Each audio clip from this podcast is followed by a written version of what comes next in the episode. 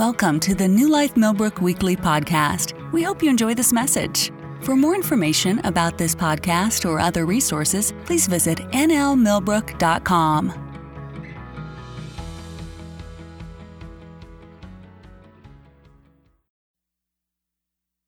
Well, good morning, everybody. How many of you know that uh, this morning it was a little cooler than what it was yesterday? Yesterday was nice and 70 something, I think it was 70 degrees. And uh, it was quite interesting to walking around with short sleeves and thinking it was hot compared to what we've been having. And then Marcia asked me last night, says, What's the weather going to do tomorrow? I said, Only the Lord knows. And uh, she says, No, really? And I said, Only the Lord knows. I said, But I, WSFA said it's supposed, it could be snow about 6 in the morning, little wintry mix. She says, No, really?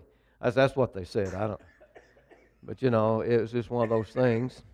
And uh, it was a little cooler this morning. It means I had to take all the plants that I'd put outside and had out there, you know, getting some sun and, and all. And I had to take them all, put them back up inside. And, uh, strange weathers. Amen. Glory to God. Is everybody doing good? Amen. I want to welcome all those this morning that's watching online. Got a word for everybody. Uh, I know last week we went over a few things, but if you would, just let's go ahead and let's turn to Jeremiah 29.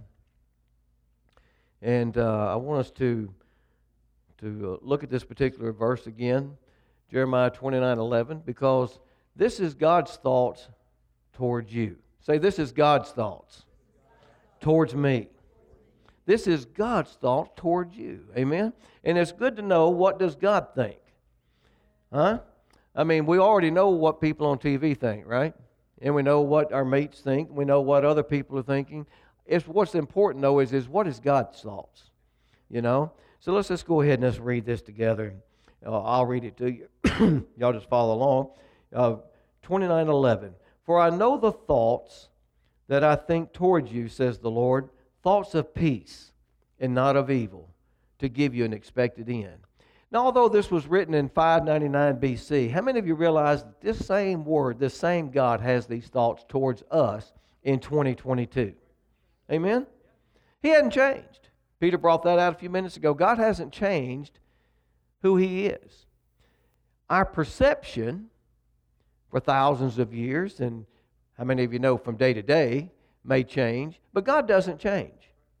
He says, I know the thoughts that I have towards you thoughts of peace, good things happening in your life, thoughts of peace. Now, He is saying this to people who have been taken from their land, from their houses, from their jobs, to, from their wealth, and put in captivity hundreds of miles away.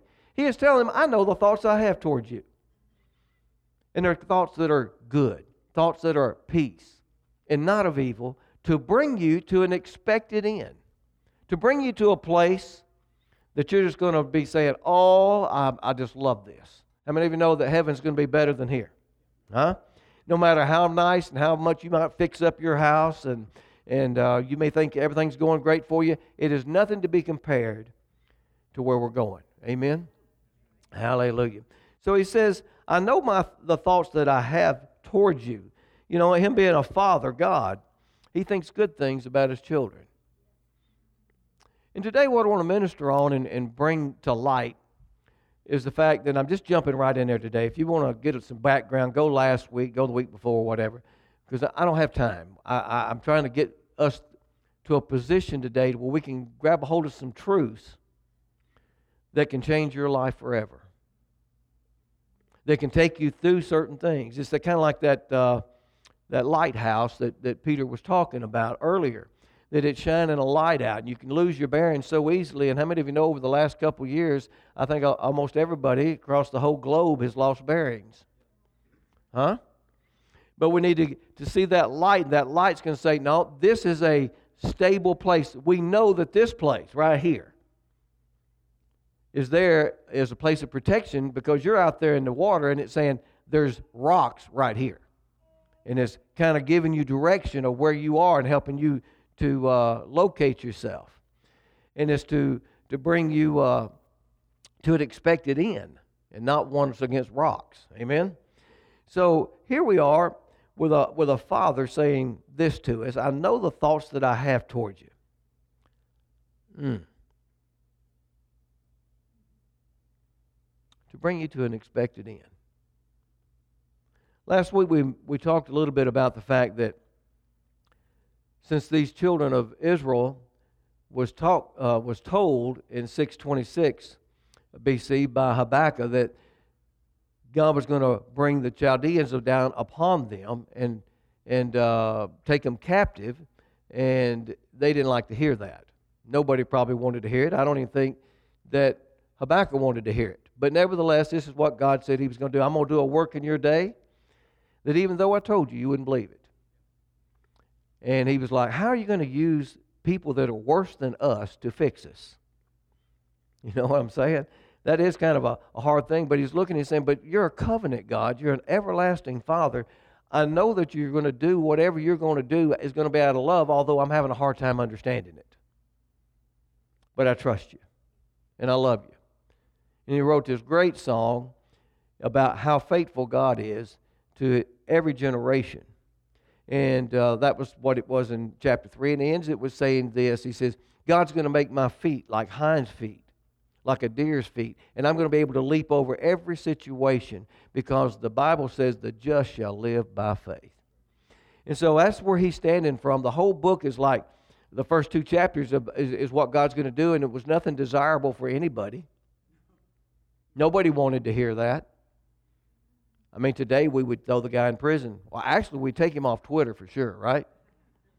He would lose his Facebook account real quick because it's not what anybody wants to hear. But nevertheless, he stood there and sought God. God told him, and, and here he is delivering it.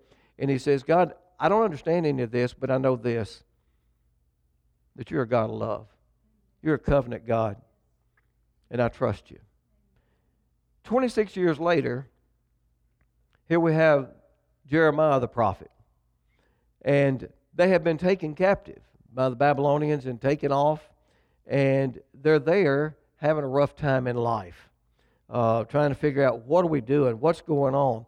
And the word of the Lord came to Jeremiah for these people. And in verse 1, he said, Now this is the words of the letter that Jeremiah the prophet sent from Jerusalem unto the residue, or those that were left of the elders, and uh, which were carried away captive, and to the priests, to the prophets, and to the people whom Nebuchadnezzar had carried away from Jerusalem to Babylon. So everybody that was taken away, that's now in captivity, this letter is for them. Amen? How many of you know it's still for us today, too? Huh? Because God doesn't change.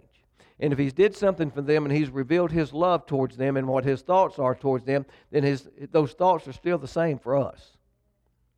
Even though this bunch that was taken captive was not living very righteous lives. Matter of fact, it was all kind of gross sin and, and rebellion and lawlessness and all kind of things was taking place in the children of Israel, in the nation there. Not towards other nations, but within their own selves, fighting among themselves, stealing among themselves. This was what was going on in, in their own nation. And as a result of that, things didn't go well for them. I said at the first of the years that some things got set in, get set into motion years ago, and we're living in them today. The same thing was happening here in this particular case. Things that were already set into motion because of the way people were living, the way they were believing, the way they were doing some things. And all of a sudden, 26 years later, it shows up in their life. Now, tell me this what did that little five year old child have to do in 626 that now he's having to walk out in 599? Was he a bad person? No. He was just a kid. He didn't know anything. But yet, because of something that took place there, now he's walking through something. But do you know what is great? God's grace is sufficient. Huh? His grace is sufficient. His empowerment to get through whatever we go through is available to us at any time. He has called us to be overcomers. You can't overcome unless you have an obstacle. Okay? So you can look at it and say, God has given me many opportunities to be an overcomer. Hallelujah. So here we have these people, and they're, they're having a rough time with it. So in verse uh, 4, it says, Thus saith the Lord of hosts, the God of Israel, unto all that are carried away captives, whom I have caused to be carried away from Jerusalem unto Babylon. We see that it was God doing. He said, This is the word I got for you people. Now that you're in a foreign land, living under a foreign rule, he says, I want you to build you houses and dwell in them and plant gardens and eat the fruit of them. Take you wives and begat sons and daughters, and take your wives for your sons, and give your daughters to husbands, that they may bear sons and daughters, that you may be increased there and not diminish. He said, I want you to go and build houses there in Babylon. Build houses there. Not for the Babylonians, but build houses so that you can live in it. I want you to plant gardens, not so you can grow crops to turn it into the king and all the people there get to eat it and you don't get any of it. No, he said, I want you to plant gardens and you eat the fruit of it. He said, I want you to take wives. I want you to have children, have sons, and have daughters. And not only have sons and daughters, but have grandchildren. He said, I want you to take and give your children to others so they can have children. He said, Because I have a desire for you, and that is for you to increase and not diminish. So, God's thoughts that He has towards them, He says, My thoughts towards you are of peace and of good, not of evil, to bring you to an expected. And His expectation, God's, was this that they're going to increase in a foreign land under a foreign rule. That was His intentions. And it, and it was. That's what they did. They were there 70 years. Now you know why he said they were going to be there and take you some wives. Don't just sit back and wait. You need to go ahead and get married, have some children, have some grandchildren. You're going to be there 70 years. You need a place to live. The tent's going to get wore out. You're going to need some food. And he said, Do these things. Now, this is a really good word for somebody that's been taken captive. Because you've got all things, all kind of things going through your mind where we're going to live. Because I imagine they probably lived under the stars there for a little while. What are we going to eat? Because when they left, they didn't have anything to take with them.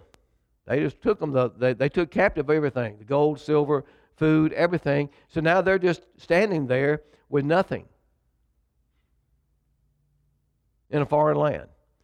And the word of the Lord is this build houses there, plant gardens there, get married while you're there have children and let them have children.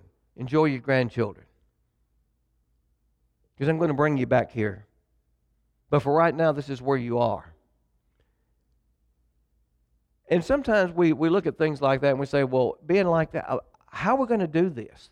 How am I going to prosper in another land when I was having a rough time prospering where I was at? And I brought it out last week that that the Babylonians didn't really own their land. They never owned it. God owns it. it. says the earth is the Lord's and the fullness thereof. Everything belongs to the Lord. So if your thinking is, is well, I can't prosper in another land because that's of those people. Let me tell you something. It doesn't matter if I go and live in Russia, I will prosper in Russia because God owns the land in Russia. If I go to China, I'll prosper in China. Why? Because God owns that land. I will not limit my prosperity or my well being based on my geographical location because God owns it all. Also understand that the blessing of God is on my life. It's not on a location, but on me. And wherever I go shall be a blessed place because the blessing of the Lord is on me. Everything I set my hands to only in Millbrook, Alabama will prosper. No, whatever I set my hands to will prosper no matter where I am. Are you getting this? So here we got these people that have to deal with this thinking, like we're having to deal with some thinking in our day. Well, how are we going to do this? How are we going to prosper? I mean, have you been hearing what's going on in the stock market? My goodness, we're, we may be at war by the end of this week with Russia. We've got viruses and variants of, of, of and all kind of things going on. Well, I got news for you. I think we're in a lot better shape than these people were back here. And God's thoughts towards them were that they would be blessed. They would increase and not diminish. God has no desire for you to diminish. If He wanted you to diminish, He'd have left you alone. You'd already be dead. He doesn't want you to diminish. He wants you to increase. And what we need to understand and get into our heart is no matter what comes our way, no, no, no, no. God's word says that he, his desire for me and his thoughts for me is to increase and not diminish. He could have said, I just had thoughts for you to do increase. But he didn't stay there. He went on and said, and not diminish. Don't even think down that road that I'm going under. He said, don't even go there. There's nothing in my word that says that about you. No. He said, thoughts that you would increase and not diminish. Now, the thing is, we kind of like that. It's a good word, especially if you're in a foreign land. You've been taken captive, like I said. You're living there. You know you're going to be there for a while. And God says, I don't want you to build houses and live in them. That's a good, good idea, especially if you're going to be there 70 years and he wants you to plant gardens and eat the fruit of them. That means that there's going to be fruit coming forth out of your garden. Say, well, I don't know about that land over there. God said fruit would come forth, and you would eat of it. It didn't matter if it was red dirt, you know, from, from Alabama, red mud, or if it was fertile, rich soil from the, the, the prairie land. You know, it doesn't matter. Food's going to come forth. He said, You'll eat the fruit of it because my intentions is for you to increase and not diminish. Now that's great word. I think everybody here is kind of like that. It's verse number seven is where we're going to stay at for a while today because verse number seven is what trips trips up all of us. Because we don't like verse seven. Nobody in here likes verse seven. We're going to read it in just a minute. They didn't like verse 7. God liked verse 7. 8, 9, 10, and 11. But nobody then liked verse 7. People today don't like verse 7. So, what is verse 7? Well, verse 7 says this And seek the peace of the city, whether I've caused you to be carried away captives, and pray unto the Lord for it. For in the peace thereof shall you have peace. Now, Lord, I like the idea of the house, I like the idea of the gardens, but I don't really care for these people. I was living in my life of sin, didn't want to be bothered. These people took my house. They took my family. They made us slaves. They took our businesses. They took our culture from us. They took our lives, and you tell me to seek peace, or that word peace is prosperity and welfare. Seek the peace and prosperity of the city. I want hell to fall down on this city. I don't want peace on this city. Tell me y'all don't feel that way. Tell me that when all this happened with the coronavirus, you didn't feel that way about China. Yeah, you did. And when your person that you voted for didn't get elected, did, tell me you didn't you felt that way. Huh? Or if Russia attacked Ukraine this week, tell me you don't feel that way about them. We don't like that verse. They didn't like that verse. But God said, in this verse is your answer to where you are. He said, Seek the peace, seek the prosperity of the city where I have you. Now, that word, oh my goodness, the very first word there, look at that. It says there in verse 6, uh, it says, Take your wives and beget sons and daughters, and take wives for your sons, and give your daughters to husbands, that they may bear sons and daughters, that you may be increased there and not diminished. And the very next word in verse 7 says, and. That means that verse 5 and 6 is connected to verse 7. So, your ability to build houses and dwell in them, and plant gardens and eat the fruit thereof, to get wives and husbands, to have children and have grandchildren, also have an effect on verse 7. If you don't do verse 7, 5 and 6 may not happen either. Actually, 5 and 6 will not happen. I think it happens in accordance to how you did verse 7.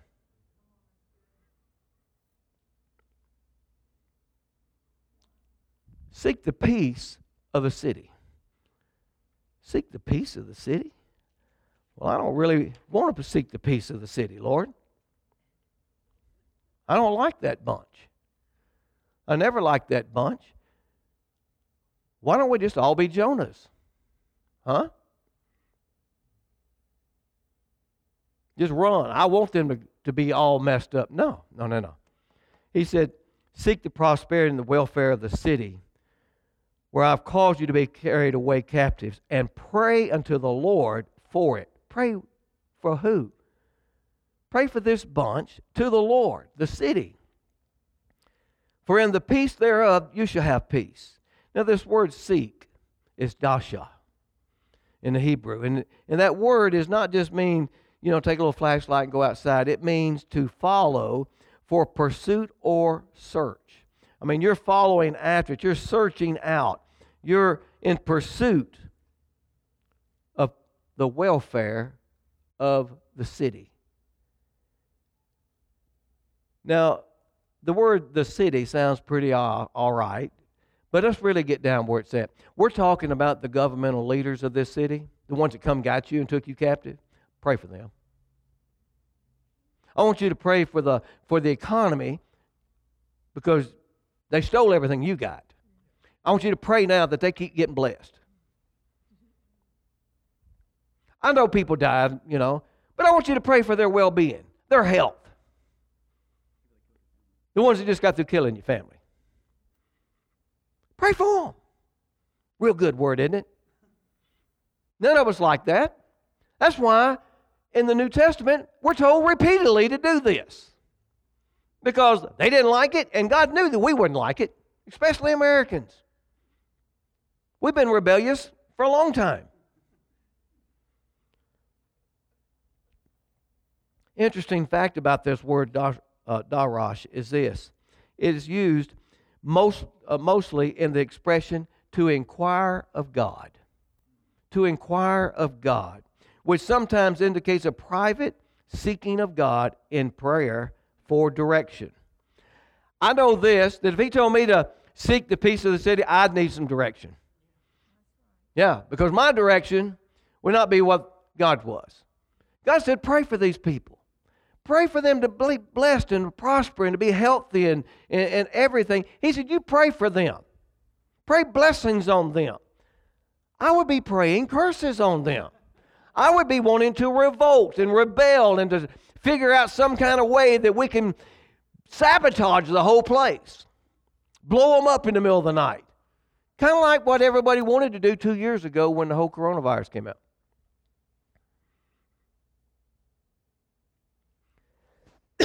Thank you for your enthusiasm.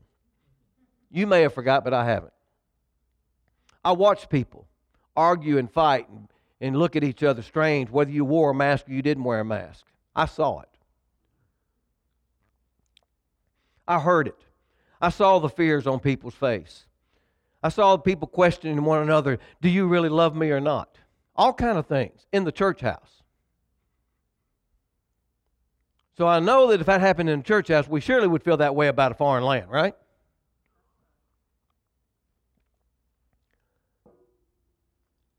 Inquire of God. Seek for direction.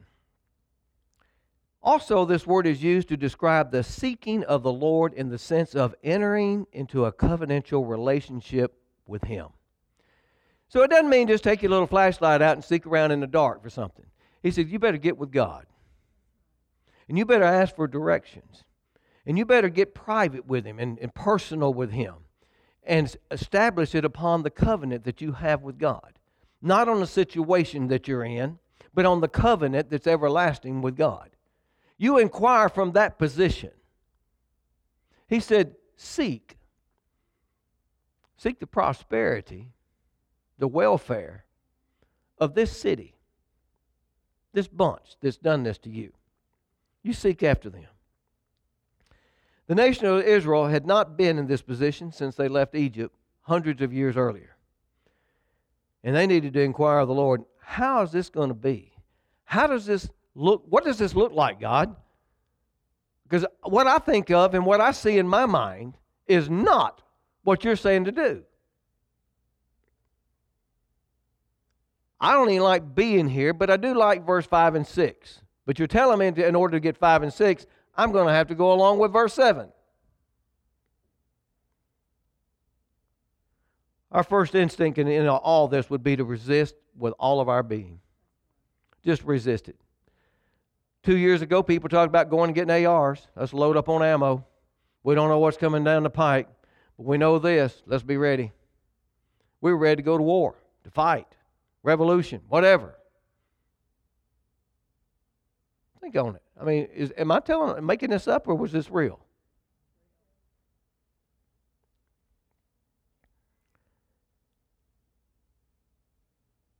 We need to know and understand the meaning of peace and to keep verse 11 as our compass. It doesn't matter where you are and what you're going through. You need to understand that if you don't have verse 11 to be your, your foundation, the thoughts that God has towards you, you can be all over the place. You can be all over the map. Well, maybe this is God's will for me just to die out here. Maybe it's God's will to, for us to lose everything. Maybe it's God's will for us to be sick. Maybe it's God's will for us to go broke. Maybe it's maybe this is all God's will. There's no resistance. Then it's just like, well, okay, just take it on the chin. No, God said, my thoughts to you is to increase and not diminish. You may be there, but you're going to be there blessed. Matter of fact, you may be there to sustain the widow woman. Huh? You may be there to keep that country going. Joseph was down in Egypt to sustain that whole nation of Israel, but all of Egypt as well. Wasn't just about his brothers and his daddy, but the whole nation down there. Why? Because God loves them. Why did he send Jonah to Nineveh? Because there was hundreds of thousands of people there, plus much cattle. God cares about the cattle too. If he wanted to destroy Nineveh, he could have just left them alone. They were on their path already. See, we don't think the way God thinks. God was looking at verse 7 as a way to keep these people prosperous, increasing, so that they could bring them back home again in peace. They didn't like verse 7. They fought against verse 7 big time. And that's where I want to go to today is talking about this verse 7 and what takes place.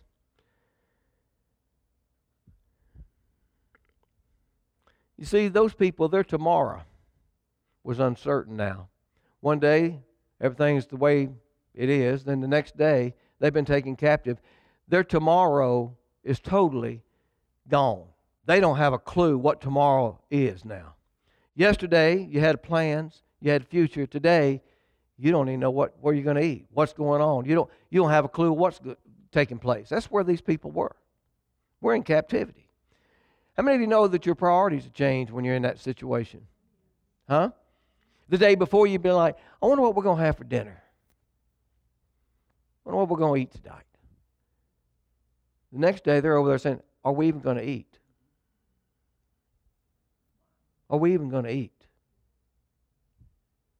Priorities change. So you know that it'd be difficult to pray for the leaders who just took your life. They took your life away from you. And Jesus has told us this in the New Testament. He told us that when he was walking here. But even in the Old Testament, he says, pray for these people. Do you think he would tell us to pray for the peace of the city if we couldn't do it? So it's not impossible maybe unlikely, but not impossible. He would not tell us to do it if we couldn't do it. And in this case, the Lord commanded them to do it. You seek the peace of this city. Seek the peace of this city, where I've called you to be taken away, taken away captives, and pray unto the Lord for it. Pray. He said, I want you to pray to me for it. I don't want no wishy washy prayers. I want faith filled prayers. Don't you begin, begin to come in here and just say, Well, Lord, if it be thy will, uh, would you please prosper? No. I want you to come in here and declare the blessings on your enemies. That's what he said. I'm not making it up. It's right there. So we have to keep this in front of us. This word peace is wholesome and completeness and welfare and prosperity. And here it, it really is the, the area of the welfare the prosperity of the city. Because in the way that the city will prosper will determine how you're going to prosper. That ought to be a good motive, right? That ought to be helpful in that. Let me read to you how the Amplified says it. It says, and, it's connecting the two, five and six with seven, and seek, inquire for, require, and request the peace and welfare of the city to which I have caused you to be carried away captive, and pray to the Lord for it. For in the welfare of the city in which you live, you will have welfare. What's the NIV say? Well, it says also, connecting those verses, seek the peace of, and prosperity of the city to which I've carried you into exile. Pray to the Lord for it, because if it prospers, you will prosper. Oh. Well, what's the New American Standard say? Well, it says, seek the welfare of the city, wherein I have sent you into exile, and pray to the Lord on its behalf. For its welfare, you will have welfare. For in its welfare, you'll have welfare. Now, as you can see, each one of these translations reveals that God brought them to Babylon, which makes us ask this question Couldn't He have just kept Babylon from ever taking them over to start with? Hadn't He done that before? Kept other nations from overtaking Israel? Many times. So let's quit thinking about all the why God this and why God that and start realizing, okay, God, what did you tell me to do? What do you want me to do here? Where we are. Okay. How many times has the Lord prevented other nations? But in this case, you said, We're going to Babylon, we're here. Okay. So, what are you telling me to do? Pray for them. Pray for them. We're to pray to the Lord for the city's prosperity. Mm. Expecting prosperity to come. You know, there's times where you may say, Well, I'll pray for you, and you don't pray for them. Or you'll pray for them, and you don't really expect anything. But he's saying, I want you to pray to the Lord. Pray to the Lord for them. How many know if God knows what's in your heart when you're praying for them? How are you going to go in there, Steve, and say, Lord, I'm asking you to bless and prosper this city, their leaders, the very ones that came down upon us, praying for their economy, praying for their welfare, praying for their crops, praying for everything about them. He's going to say, and your life after praying is going to be what? Calling those things that be not as though they are. So, no, just go into the Lord and inquire. God, I'm making these requests to be known. Now you're going to be walking out there saying, Lord, I thank you that you're prospering this city. Lord, I thank you that their governmental leaders are, are growing and, and prospering and are healthy. I thank you that their children are blessed. You're calling blessings down upon the very people that took you captive. You're not just doing it one time before the Lord. No, because when you pray, you begin to thank God, because that's the other part of prayer, right? Thanksgiving. You're thanking the Lord for what He's done. For how long? One time? From now on. From now on. You mean to it manifest? No. After it manifests, then you continually thanking Him because of His faithfulness. You're not just wishing something good on some people. You're calling those things that be not as though they are because that's the kind of prayers that God's wanting you to pray towards these people that took you captive. And it's no different today than it was back in the day of Jeremiah. We're going to have to search for peace because in the natural, it can't be found. In the natural, there's just no way that we want to go in and declare blessings upon people who have stole your life.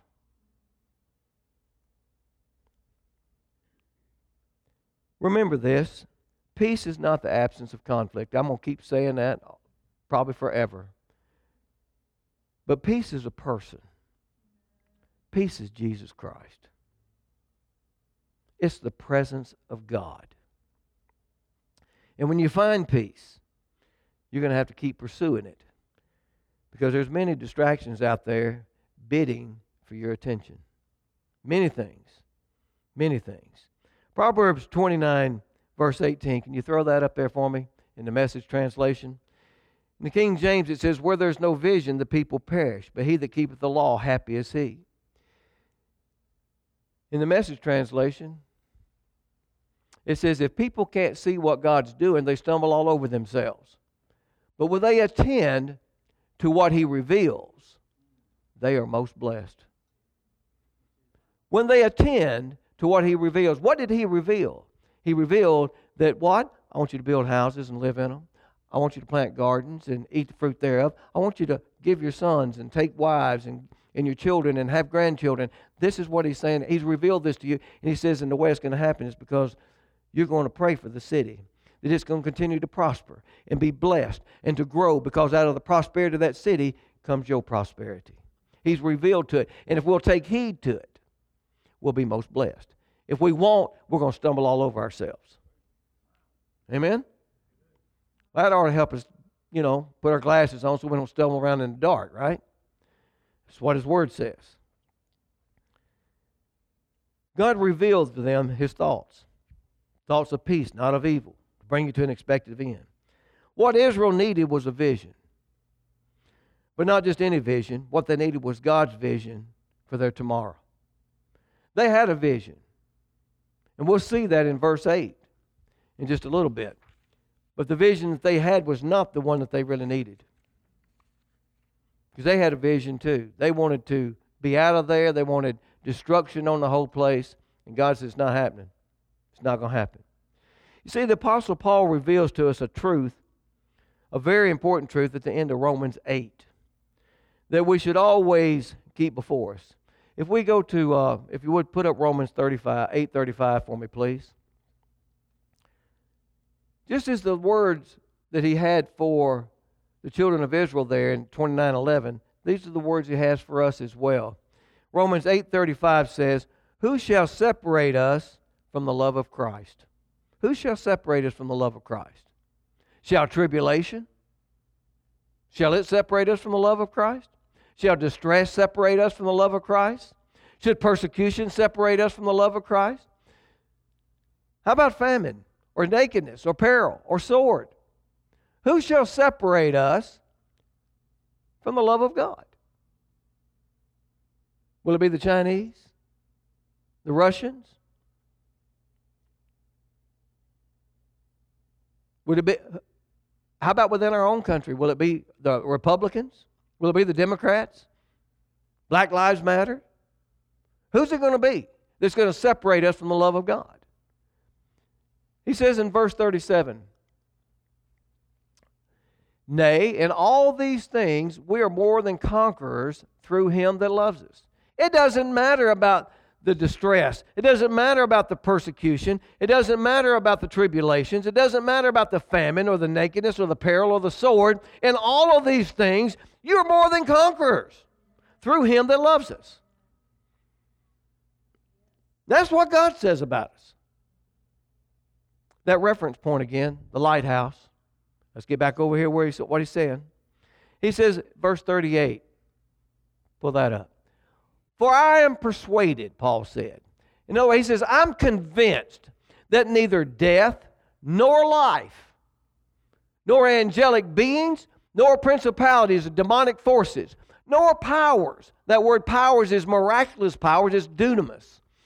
No matter, nor things present, where you are today, nor things to come tomorrow. Neither height, things that exalt itself higher than than what it should. Verse 39. Did you throw that up?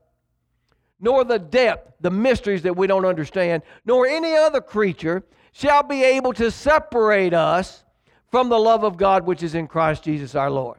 None of these things death, life, angels, demonic forces, powers, things present, today's events, or tomorrow's events, none of this will separate us from the love of God. Y'all believe that? He said he's persuaded. He is totally convinced. How many of y'all are totally convinced? I hope so because that's what God's Word says. He doesn't change. My problem with this is not where God is, The question, what we really need to ask ourselves, is this Does our love change towards Him? When we're faced with tribulations, does our love change towards God? When we're faced with things of this present time, or the things that we're looking at looking at coming on us tomorrow, are those things having an effect upon our love towards God? Can these things, tribulation, distress, persecution, famine, nakedness, peril, swords, any of these things, can these things separate our love towards God? Can these things cause us to become distracted from our God? Can these things cause us to give our attention to them instead of paying attention to what God's saying? Can the worries of today and the worries of tomorrow cause our attention to be on it instead of on God? Can these things become a substitute for God's love? God's love is right there for us. I'll never leave you nor forsake you. We're right there. I mean, we're, we're together, yet where our attention is divided, it's gotten off track because of things present, things to come, heights and depths, nations, economies, sickness, all kind of things. And our focus has gotten on to it instead of who God of love is. His love towards me. His love towards me. And we've allowed these things to distort our love towards God. We begin to question do we really, does God really love us? That's what the real the issue's about. You see, the opposite of peace, which is what He wants us to have and to live in, is anxiety. And how many of you know that anxiety affects love? It doesn't conquer love, it affects love. How many of you know that you can't be anxious and maintain a world, or maybe I should say a wholehearted relationship with the Lord? You can't be wholehearted with your relationship towards the Lord when you got anxiety because now you're questioning God, do you really love me? If you really love me, I wouldn't be feeling this way. Well, thank you for your enthusiasm. If you don't like that, you're not going to like anything I'm going to say in about another 10 minutes. You see, anxiety is exalting another idea above what the Lord has promised. I'll say that again. Anxiety is exalting another idea above what God has said, what He promised. That's what anxiety is. Did you know when we live in anxiety, what we're actually doing is giving our heart, our thoughts, our ideas, our lives to that which is inferior to the Word of God? Yeah. We give our thoughts, our, our heart, our lives, our ideas, our thinking, everything about it to something that is inferior to what God said. We gave our lives to something that ain't even right. How did that happen? Well, it's true that perfect love casts out fear. But it's also true if I embrace anxiety or allow fear into my life, it's going to affect my love.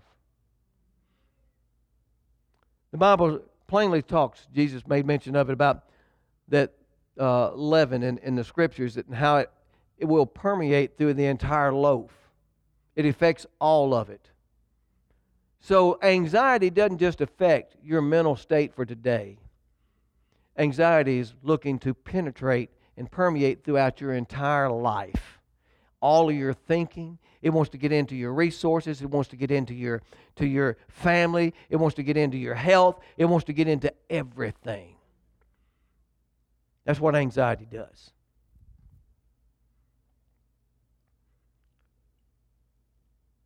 It can affect my ability to receive from love. Love has it there for us. Love has given it to us. His name is Jesus. But anxiety affects my ability to receive from that love because now I don't trust Him. If I trusted Him, I wouldn't be feeling anxious.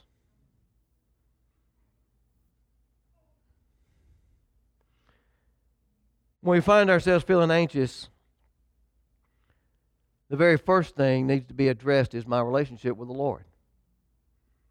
And God, why am I feeling anxious? And you know what He'll say? You don't trust me. You've allowed something to get between us. So, in every situation, the very first thing you need to do is address is my relationship with the Lord? Is it right? How has what happened the last several years affected my relationship with God? We've got to get honest with ourselves, folks. What's taken place over the last several years? Has it affected my relationship?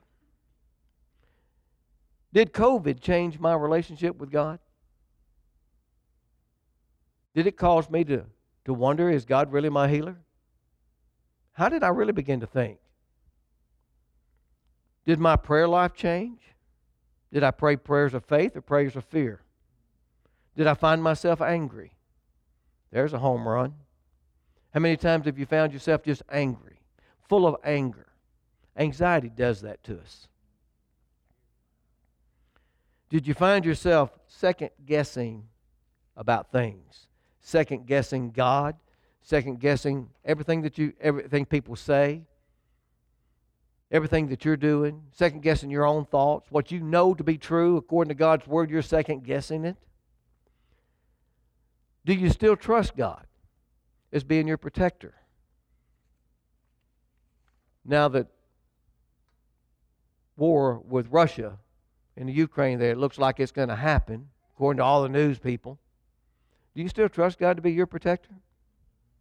Do you still trust God now that you've been exposed to the coronavirus? Do I still trust and believe that Jesus is my healer?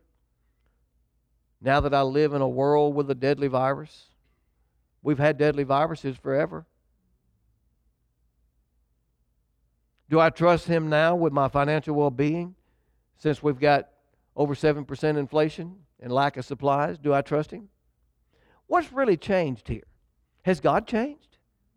Has his love separated from us? Or maybe anxiety has caused us to separate from being able to receive from him. And we walk around agitated, aggravated, confused, second guessing. Does God really love me? Because that's the whole motive, what the devil's wanting to do.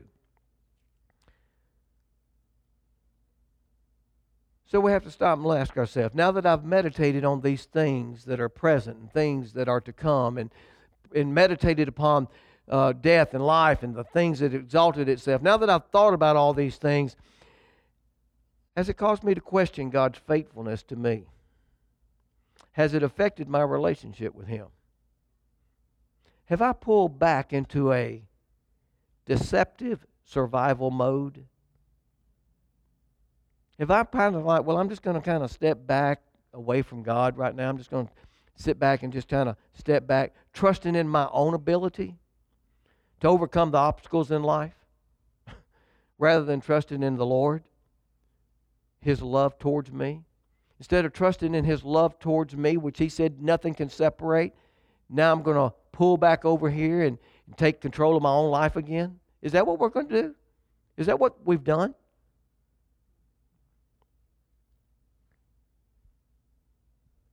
Not going to get through this week either. Because, see, every thought comes from either one or two places. Either it comes from fear or it comes from love. Every thought. Every word that you speak either comes from a place of love or comes from a place of fear. And we need to recognize these things as truths.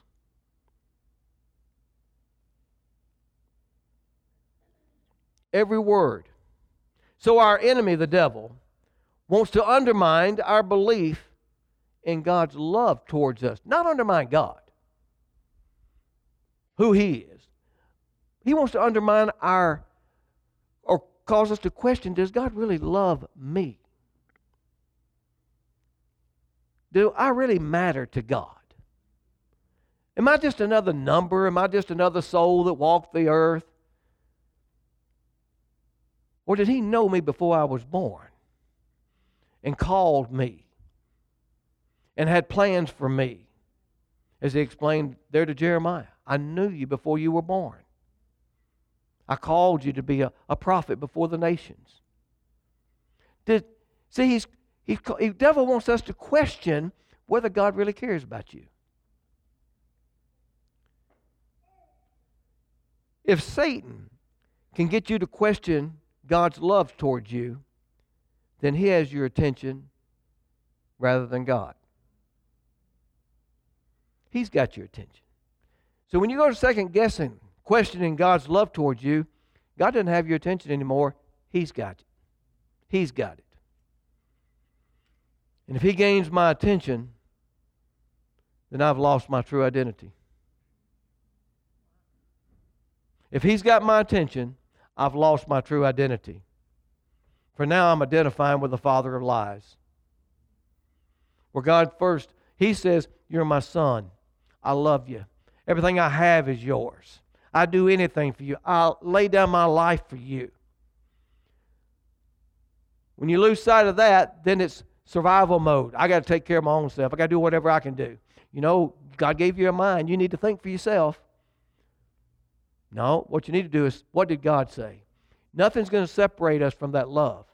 But if He can get you to second guessing and questioning His love that He has towards you, I know the thoughts and the plans I have for you thoughts of peace, not of evil, but of good to bring you to an expected end. And if he can get you to question that, then you'll rebel. You've lost your identity. You're identifying with a father of lies. Anxiety causes me to question my blood covenant with God. Well, maybe that was just really for Abraham, and back then, maybe we don't really have a blood covenant anymore. False. Jesus was the blood covenant for all of us. Without the shedding of his blood, we're not there. Anxiety will cause us to question the authority that's been given to the believer by God. You have authority. You are son and daughter of God Almighty, sitting in heavenly places with Him to rule and to reign.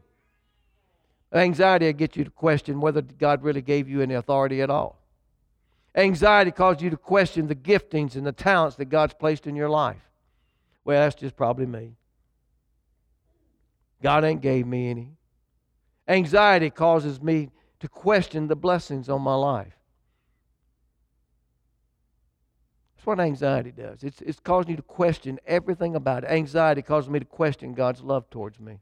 Apparently, God don't really love me. And over the last several years, I'm going to tell you something. I've had to remind myself to be at rest and to live in peace of God. Because peace, or the absence of peace, reveals my relationship with my God. I'll say that again. Because my peace or lack of peace, the absence of it, is revealing to me my relationship with my God. So if I'm not walking in peace, then I must be questioning my relationship with God. Hello. I told you you wouldn't like it. But I hope you're hearing what I'm saying.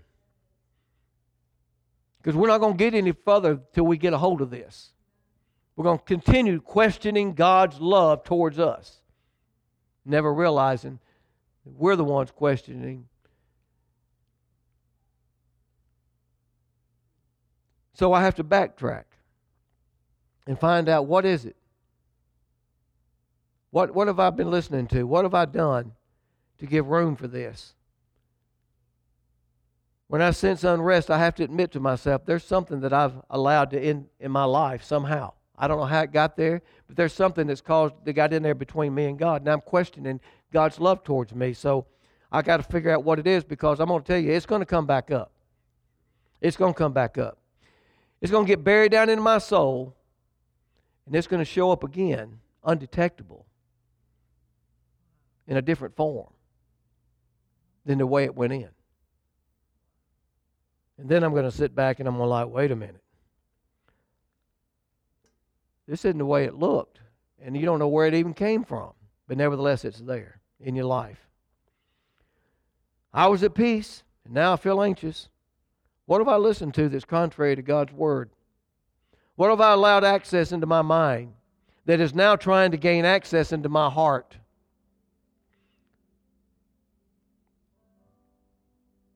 So I have to remove the inferior information. The inferior information. I got to move it out of my life that's questioning God's love towards me and towards my life. I've got to get rid of it. It wasn't a conscious decision that I'm just going to trust and believe God. I mean, uh, the devil or what he's got to say. But nevertheless, I allowed it to take root in my life. And if I don't get it out, it's going to show up. It's questioning all the time. Therefore, I seek peace. I seek wholeness. Because I know that real peace is only being found in Him. To be at complete peace, my being is only complete in Him. I'm lacking any other time. It's not that God's peace or His presence has left any of us, because that's what's really happening. You know, when we're walking in peace, it's because He's peace. And we got sight and we understand that His presence is there at all times in our life. And so when anxiety comes in, it's not that peace left, we just laid it aside.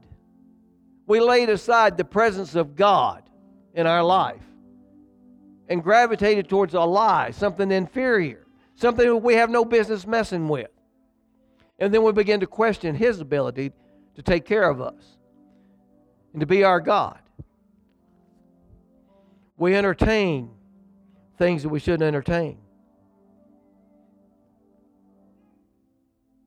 We take some substandard thought or word that some commentator said.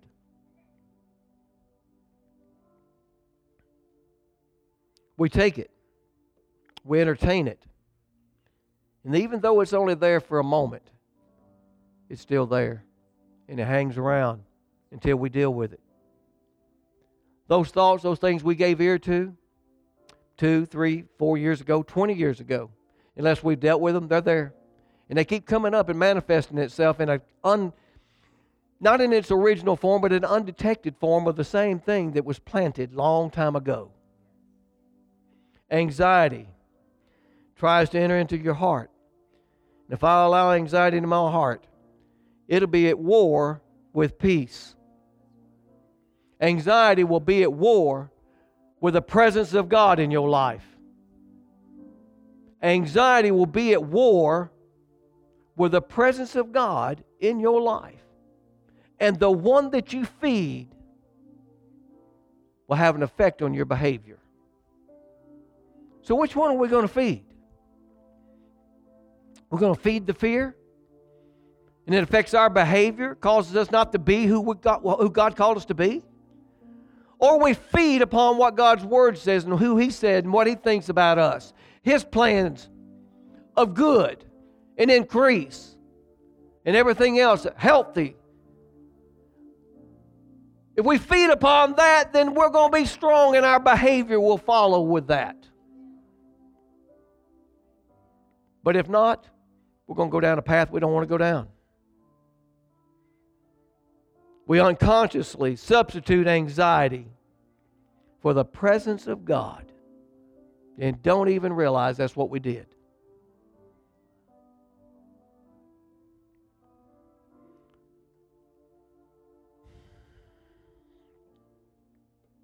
We'll have to stop with that.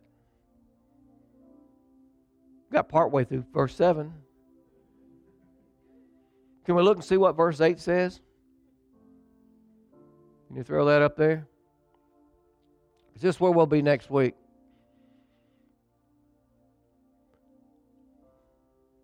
I just need to read it? Okay. That's not the right. Uh, we're talking about Jeremiah 29. That's a pretty good one there. But Jeremiah 29. Hello.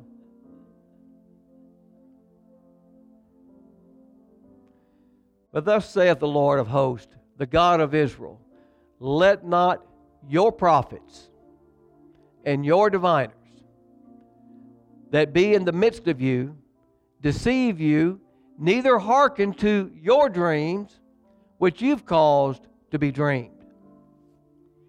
Want you to notice something there. We're going to talk about this because, see, it says, let not your prophets. Did he say they were his prophets? No, he said, don't let your prophets or your diviners or your dreams, which you caused to be dreamed. They wasn't God's dreams. He doesn't claim any of them. He said, let not your prophets or your diviners that be in the midst of you deceive you. Neither hearken to the dreams, your dreams, which you caused to be dreamed. We're going to go over that last next week because see, there's things that we're dreaming about. The nation of Israel was dreaming about going on back. We're not going to wait 70 years. We're going to go on back. What is it that we're dreaming about that's not God's dreams? They're our dreams. Dreams that we cause. He didn't claim any of them. They were your prophets, your diviners, and your dreams. They weren't mine. And you know what's going to happen unless we recognize these things? We're going to keep living in our dreams and not his dreams. Every head bowed and eye closed, nobody's looking around. You may be here this morning and you've had to deal with anxiety for really all your life, but probably more so in the last several years with all the uncertainty across the entire world, not just in a city, not just within your workplace, not just a your occupation or whatever, but the entire world has been at, at a place of unrest, not knowing tomorrow. And anxiety has crept in. And you've recognized it today. You've recognized it before, wondering, why am I so angry? Why am I upset? Why am I staying up at night? Why am I worrying about things I can't do anything about? I'm concerned about the things that are going on today concerned about what's not even here tomorrow yet. And I just keep living in it, and it's affecting my life. Well, maybe today you realize that what we've done is we've given over the presence of God to some substandard lie of the devil that he has got us questioning God's love towards us. And that's why we feel anxious. And when we realize that God loves us, He hadn't changed how He feels about us, then maybe it's us that's changed by allowing this stuff to come into our life, giving it our attention, finding our identity in what it's been saying instead of our identity in what God has said If that's you today, you won't, you're not by yourself. If this is if this is what you're having to deal with, and I'm sure it is for the last several years, the best way and the best thing to do is just acknowledge it and say, Yeah, I'm guilty of that. Has anybody here besides me had to deal with this? Raise your hand. Lord sees hands going up everywhere. Sure, it is. Because if you're going to get honest with God, you got to get honest with yourself. I'm dealing with these things because I've allowed this to get into my life and I shouldn't have. I knew better, but I did it anyway. I didn't mean to. I was wanting to know what was going on around the world. Next thing I know, I'm all caught up in it. I've been identifying with all of that instead of you, Lord. Just repent of it. Make it right. Make your relationship with God right. Let me pray with you. Lord, I just thank you for your word. I thank you that you love us so much that you'll not leave us where, we, where you found us. Thank you for peace, your presence. I thank you that it never leaves us. So, Lord, help us to be able to see that your presence does not depart from us. It's just that we allow other things to get in front of it and get between us we give it our attention when it should be on you.